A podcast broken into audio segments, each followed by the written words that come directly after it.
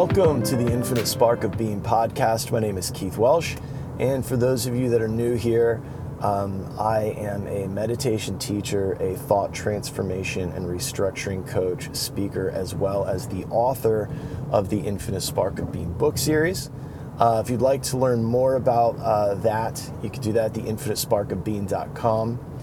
Um, there's an apparel store there, the bookstore. Um, print shop is coming back, I promise. I noticed a lot of you uh, took advantage of that while it was happening. Um, also, uh, there's the Patreon. Um, and with Patreon, there's three tiers, right? Uh, the first one is $1 a month. It's just a supportive attaboy. Um, $5 a month, a supportive attaboy. Uh, and then there's uh, the $10 month that gives you access to the first Wednesday of every month online gathering. Um, that's done through Google Meet. Uh, it's an hour, maybe more, depends. Um, but talk about different things. Then we have a question answer kind of thing. Um, if you want to just check it out, uh, just see what it's all about, you can do that through PayPal or Venmo. Just send $20 uh, and be sure that you get me the email address that you need the link sent to so that you can uh, join us for the next one there. Um, so, all of this uh, started probably hmm, 2010 with a blog, and my whole motivation with the Infinite Spark of Being was to kind of share my journey up the mountain. Uh, this journey started for me in earnest about 27 years ago now. Uh, hard to believe. Um, but I've been trudging that long. Trudging sounds bad, but it just means to, to move or walk with purpose. Um, not that it's been bad, it's been a lot of fun.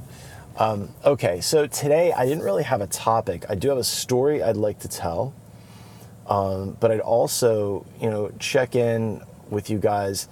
Um, so, a lot of the focus uh, here for me is on the mind um, and how we use the mind to change our uh, experience of reality. The mind um, gets thrown into a clinical basket a lot. Uh, when the reality is, is the mind has its own divinity, its own uh, spiritual nature, it is not nothing. Um, it is a lot of things, but it is an experience, most of all. Uh, and the mind is associated with the soul, as it is the subtle body that gets taken from birth to birth.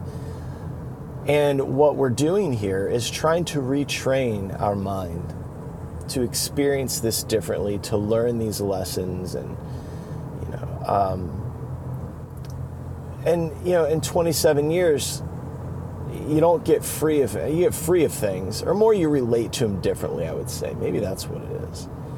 Because the same problems kind of come up and it's part of being alive but you start to see them a little differently. And i've talked a lot about um, the mind having an algorithm much like social media. Uh, you know when someone tells me social media is so negative and it's this and that and i just think well it's more about you than it is social media. I mean, mine is fine. It's not negative. It's quite funny and uh, inspiring because that's what I spend time with. So, along this path, there's always been these little dark places in me that I just kind of chalked up as, you know, part of it, part of the incarnation, and it is part of the incarnation, but I almost put them in this place where like I couldn't get to them, and that's just going to be my life like that, you know. And a lot of it had to do with my own limiting beliefs about myself and and all that. And you know, I've delved into all of this stuff deep, but there's certain things that I just never applied any of these two things to, like affirmations or chaos magic or any of that and I don't know why I never applied any of that to to to those parts of my experience in the in the organism. But lately, uh, just massive shifts, massive shifts. And every time I'm in the middle of a big spiritual shift, it's this feeling like a bowstring is being drawn back, it's drawn back, it's drawn back. And it's like right before uh, there is what um, some people would call the demonstration, uh, there is this, this open, very raw feeling you know, uh, and, and I'm definitely in that right now where it's very raw, it's very tender, in a really good way, not in a bad way. I mean that in, in a really good way. Um, and, uh, you know, I had a very emotional weekend recently that I'd like to tell you about. But it all falls under this umbrella of this larger practice I've engaged in recently. And, and when I get to a certain point, I'm going to share a lot of that with you.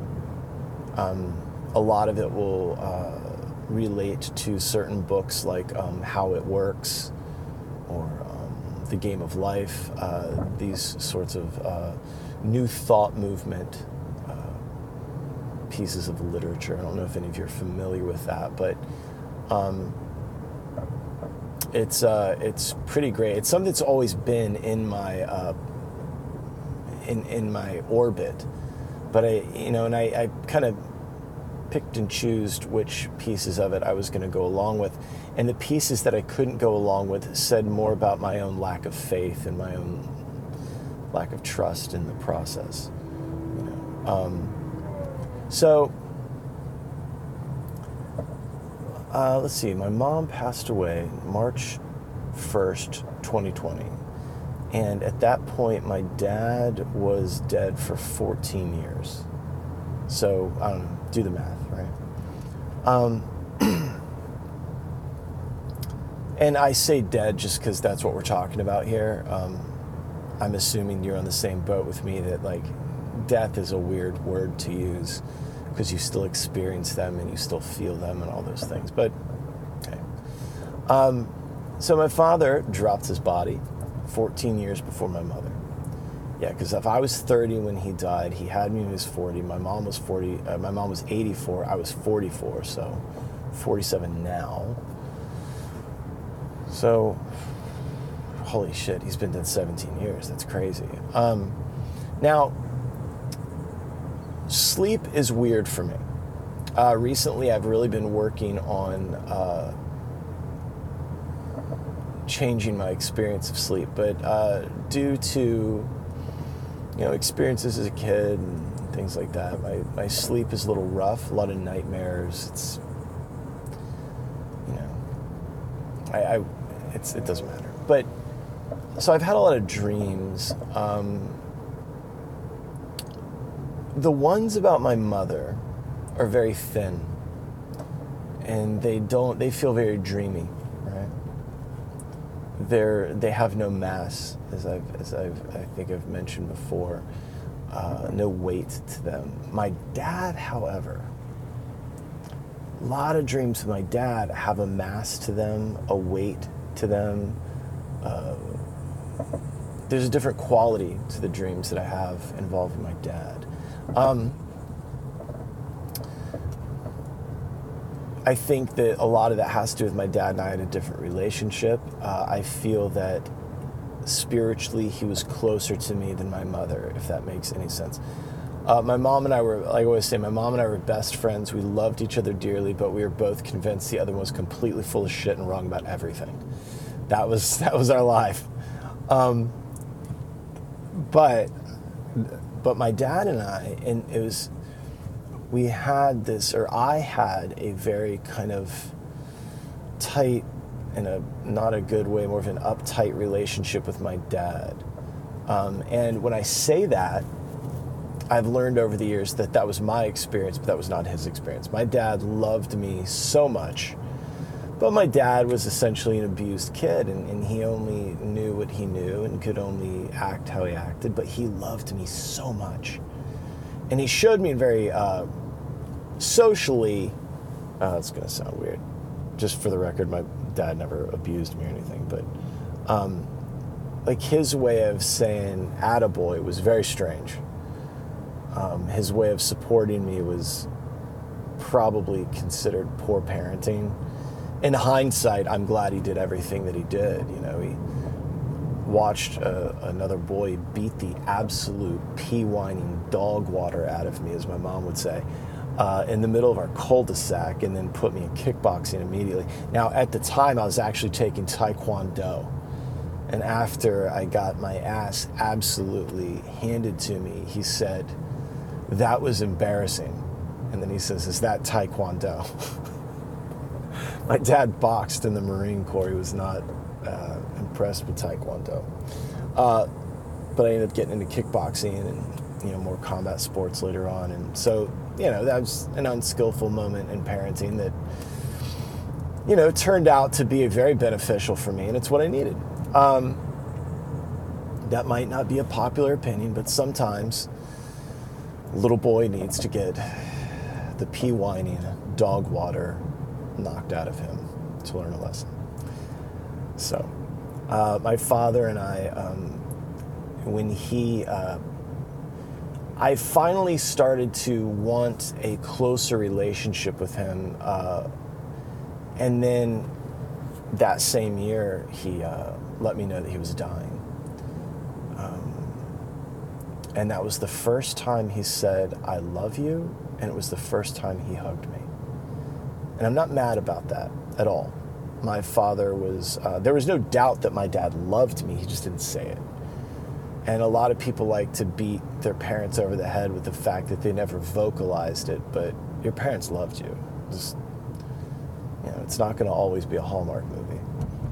Um, but my dad, um, you know, he also with, with hugging, it's like my dad was a Marine in the Korean War. He wasn't trying to like hug his kid. You know, for him, that was something women did. And, you know, you hug women, you don't hug men. women can hug women and men can hug women, but men don't hug men. Um, and uh, he certainly didn't cry because that was very, uh, was very weak. But my dad loved me, loved me a lot. So um, anyway, when I was 15, now I grew up in 1962. My parents bought a lot a corner lot on the water in Palm Beach County for $3,000, which right now is an unfathomable thing. Like, I don't, you couldn't buy a stop sign for three grand in Palm Beach County. Um, but I lived, I grew up there, and uh, I was about 15 years old. Now, my dad, I keep backtracking my dad was an outdoors guy. Uh, we spent a lot of time in the Everglades hunting, fishing. My dad, uh, I believe it's okay So my dad was poacher. I grew up uh, hunting alligators with my dad and going with them and transporting large amounts of alligators, which I'm not really sure what that was about in hindsight. Uh, you know, um, a memory I have of my dad that I thought at the time was just so cool, but uh, was that I we used night vision goggles to watch a law enforcement officer watch us. And um, when I was a kid, I thought it was the coolest thing ever. And now, like, I'm like, I wasn't even curious as to why that was. um, it's it's a good memory as a kid, you know. Some GI Joe shit. It's pretty cool. Some James Bond stuff. Um, so, uh, very much an outdoors Everglades guy. Well, when I was 15, they sold that house in Palm Beach Gardens, uh, Pros- uh, Prosperity Farms Road. And um, oh, that just had a little thing to it. Pro- I grew up on Prosperity Farms Road. Huh. Um, so, uh, that coincides with one of my affirmations. this is what I'm saying. Like these things just start showing up, and you start realizing things. But um, I was 15. My dad moved out. My parents did not divorce. But my dad needed to get out of Palm Beach County, so he bought seven acres on the rim canal that goes around Lake Okeechobee. Look at a map, see what I'm talking about. And he had the Seminoles, he paid some Seminole Indians to come out and build um, a chickee, which is their traditional living structure.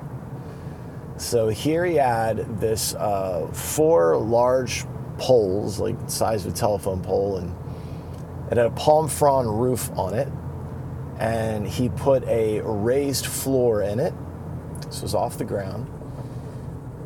Put a half wall around it, right? Like kind of this, the height of like a wainscoting or something like that, maybe a little shorter. Screened it in, and then had plastic he would roll down if the weather got rough. And then he had a gas stove and you know a little shower and stuff and a bathroom. He, he had a porta john that he rigged up somehow. I have no idea, but um, he lived out there for four years. Now I don't mean that he hung out on the weekends and came to no like he lived out there. If i wanted to see dad and mom wanted to see her husband we had to go out there. And sometimes you'd have to go to the doctor or something he'd you know, come into town or as he would say whatever. Uh, but no he lived out there. And so my dad grew uh, well i grew up around a lot of airboating and fishing and, and all this stuff. And so those were all of his friends well, my dad had a friend that had been in. I, I, I don't ever remember a time where Shorty was not around. I remember when Shorty lived in a giant wooden topper he built on the back of a pickup truck, and it was called the Goat Wagon. Shorty was a moonshiner. Um, I would actually sell Shorty's moonshine that he would give me for 50 bucks a jar. Um, but um, so so there was Shorty, and uh, and Shorty was from North Georgia. He was very much a um, this this wild man, and he bought. Now my uncle had purchased the land next to my dad, and Shorty bought it off of my uncle, and he paid cash. He bought it for $40,000 and he paid cash for it. Um, he pulled money literally out of a coffee can and gave it to my uncle. Um, this was a long time ago, by the way. This is very much pre 9 11. Um, so I don't know what, like, I, I, doubt he deposited all that money once. I think that's like illegal to deposit 40000 in cash. I don't know, but he pulled it out of a coffee can. Um, because the joke was when they asked me where I thought it came, they were like, I was like, you probably had it in a sock, and they were like, nope, coffee can. I thought that is fucking crazy. Um, so uh, Shorty bought that land and then lived out there on the property next to my dad. And a cypress head is a, a big clump a group of cypress trees. There's palm trees and there's cypress trees, oak trees. There's a big cypress head, or a head, which is just a it's a bunch of fucking trees. And Shorty cut a pathway into it, and then cleared out a section in the middle of it and built a structure inside of it that he called the hooch. It's essentially a tree fort. And he lived inside of that with my dad for four years. And then after four years, my dad built the house out there, this big house on stilts. Um, and he, that was when my mom moved out there and joined him. By then, I was uh, 17 or 18 or something. Um, old enough to kind of live alone with my, my cousin Katie, who lived with us. Um, so, uh, yeah, she lived out there with him. And then Shorty still lived in this thing, and he would siphon the electricity off of my parents, and my mom would just bill him at the end of the month. And so uh, last weekend, we had a birthday party for Shorty. Now, my mom left that property 10 years after my dad died. An old couple bought it and they couldn't maintain it because it's a lot of it's a lot to take care of. And they sold it to a young couple in their 40s. And so they bought it and they lived there. Well, Shorty kind of became friends with them and essentially taught them how to live out there. It, it's not like, you know, total desolation, but it's I don't know. You got to kind of know a few things. Anyway, so he's been very helpful to them. And so when he was turning 80, they said, hey, why don't you have your party out here at our house, which is that. Now, this house that my dad built, this land, was where all of our friends and family would show up on holidays. No invitation, no nothing. You just knew that you went to Gene and Keith's house on New Year's Day and, and, these things, and there, there would always be something happening out there. And no one had really done that since my dad died, actually. It kind of like tapered off. The last really big event we had out there was his uh, memorial, where we put some of his ashes through an airboat propeller. Which saying it out loud is a little funny. Um, one time we were duck hunting and I left all my shotgun shells on the boat deck and I had started the boat and we took off, and all of my shotgun shells rolled back through the fucking propeller. and it, it, sounded sounded worse than it was. Um, anyway, so uh, you know, this friend of ours, Kara Joe, reached out. She's like, "Hey, you going to Shorty's birthday?" And I said yes, but I was very apprehensive going out there. Now, I'd been out to the house since this couple had lived in it. Sarah Lou, Shorty's wife, took me over there one day just to show me all the cool things they'd done to it. And it's beautiful now. They really did a good job with it. But I don't know. I just had this, like, it's like, uh, there's a piece of me, it's like, it's so, that sounds so energetically and emotionally exhausting. And so I said to my girlfriend, I kept saying, hey, you know, we don't have to go. We don't have to do this. And she was like, No, I want to go. I want to go. I want to go. Like, oh, God. I was kind of hoping she'd say she didn't want to go. She wanted to go, and there was a piece of me that said that I had to go. So um, we went. And it was wild. Now, what's crazy is that there was this presence leading up to it where I could see my mom and my dad clear as day in my mind every time I thought about going. And there was a piece of me that felt as though going out there was me introducing my girlfriend to my parents, which is very emotional, very interesting, and, and just wild to me. It's very wild. And, um, I didn't say that to her, right? So we go out there.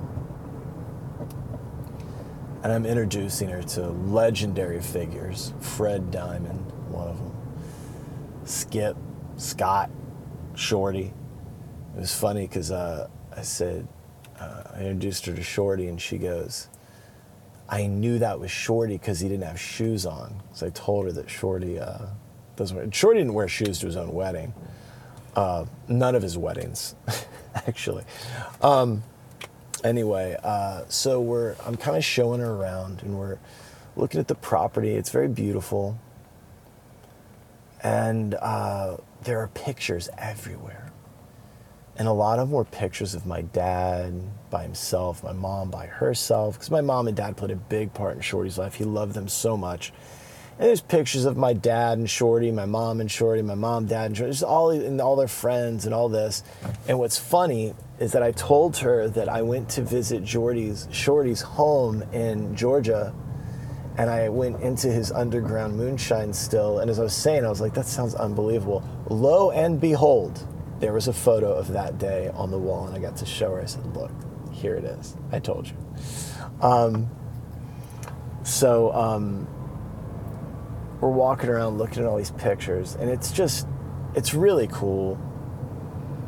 And um, I really wanted to take her upstairs, but I don't want to intrude on these people's lives, you know. But we were talking to the husband, Joseph, and Christy goes, So what's the view like up there? And I'm like, Oh, dude, don't bother this man with this shit. He's like, Oh, just go upstairs and take a look. So we actually went upstairs and we're walking around. It's got a wraparound porch, so we're walking around it. And we didn't go inside. I felt like that was a bit much. So um, I'm just pointing at windows. I'm like, you know, this was my room where I would stay, and then my aunt lived, and you know, this is the staircase where all these memories happen on the stairs and everything. A lot of things happened on this property, big things. We didn't have a normal life. It was all very cool and very interesting things. It was not boring. There were shootouts out there. It's it's wild. So there's a lot of energy.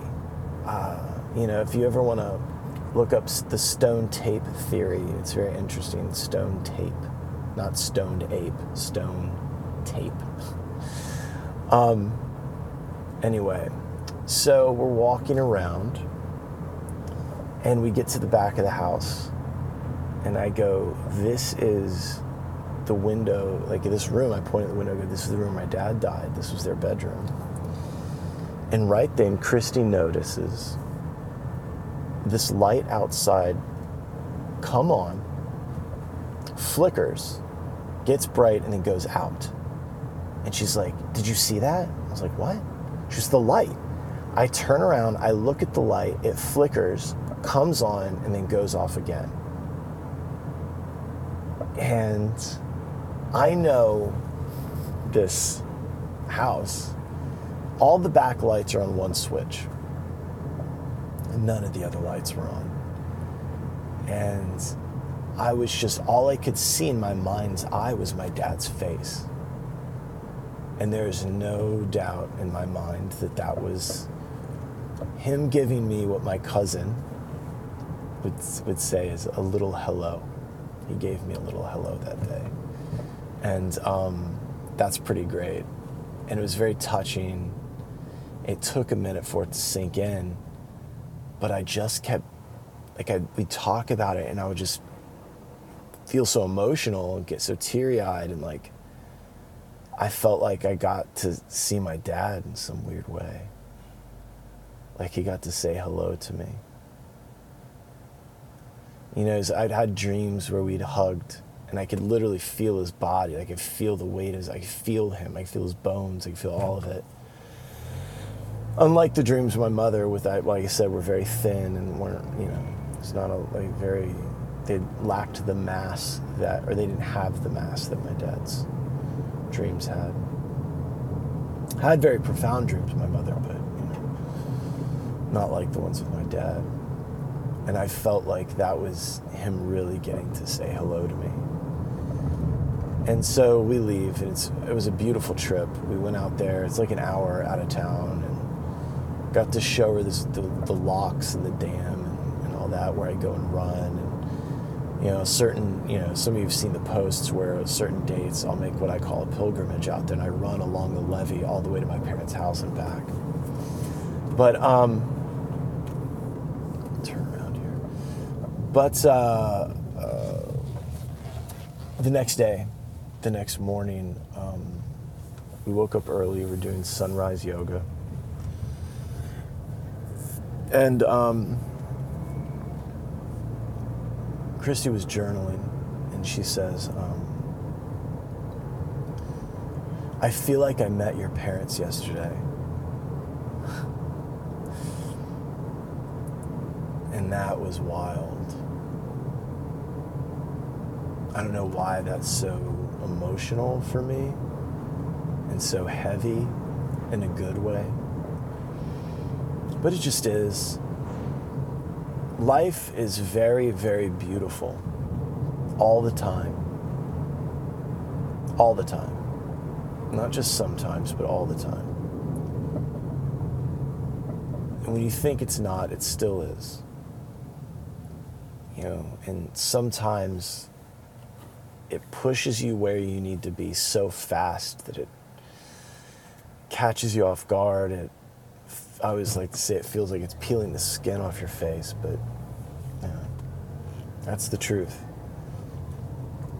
Is that you will be where you need to be, exactly how you need to be there. So that's it. That's all I got. Um, again, uh, if you want to support this effort, go to theinfinitesparkofbeing.com and check out the online uh, first Wednesday gathering, first Wednesday of every month. The next one, I believe, is September 6th. Uh, follow this on Instagram. That's where I'm the most active. There is a Facebook page, but Instagram, Twitter, all that stuff.